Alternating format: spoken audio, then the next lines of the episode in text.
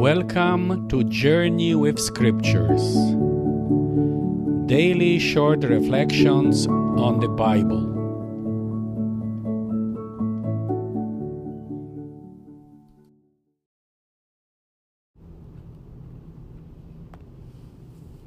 In the first reading, a widow shares with Elijah a little cake from her meager supply of food. In the Gospel, another widow gives two small coins to the temple's treasury. Finally, in the second reading, Jesus offered himself to take away sin by his sacrifice.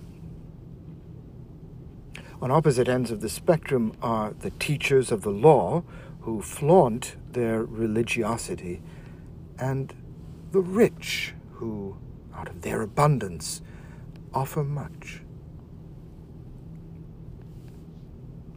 An assarion was equal to eight lepta and could buy two sparrows. Thus, with two lepta, the poor widow could not even buy a single sparrow.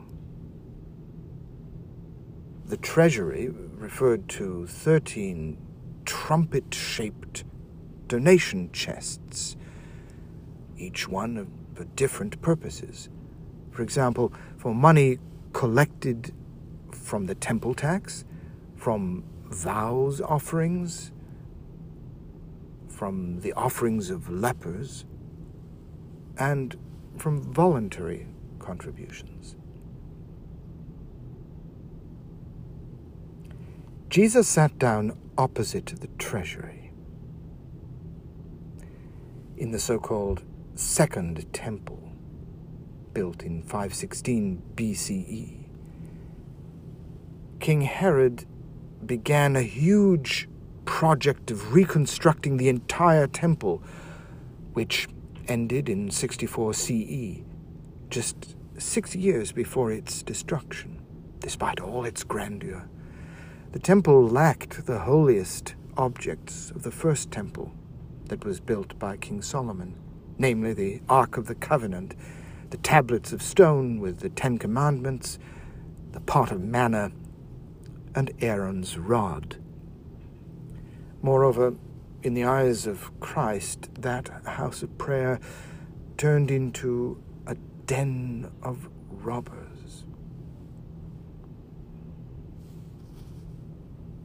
Truly I say to you, this poor widow put in more than all the contributors to the treasury. At that time, all money was metal coinage. Thus, if someone threw a lot of such coins into the treasury, it made a lot of noise for others to hear. Two copper coins could not create such an effect. But why did she put so little? Was she among those widows whose property was devoured by the scribes?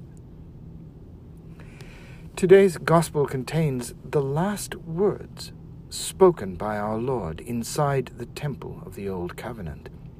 Jesus would never step inside that temple again. After leaving it, our Lord pronounced a judgment over those magnificent buildings. There will not be left here one stone upon another that will not be thrown down. A copy of the true sanctuary was about to be shut down. The scribe and the rich flaunt their piety. The poor widow would go unnoticed if not for Christ's gaze. The scribes used their devotion for financial gain. The widow put herself in the hands of God, who promised to sustain her. They have money, but are spiritually bankrupt. She is poor, but spiritually wealthy. Yet, at the same time, her presence in the temple condemns those guardians of the law of Moses who, against the law, devour the houses of the widows. These shall receive greater condemnation. The generosity of both widows can help us to realize that immensely greater generosity of Abba, Father.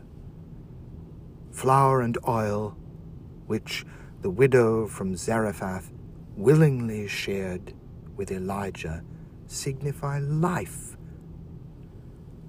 Two small coins, which the widow from the gospel tossed into the treasury, signify her whole livelihood. But the gift of God's beloved Son, offered for us, signifies love and life for the whole world. For God so loved the world that he gave his one and only Son, that whoever believes in him shall not perish, but have eternal life.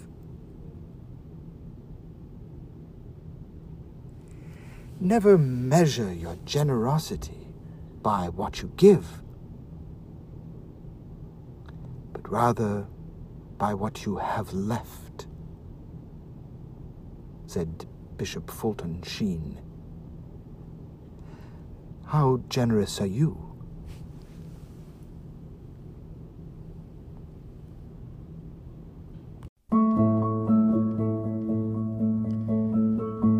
Until next time, may God bless you always.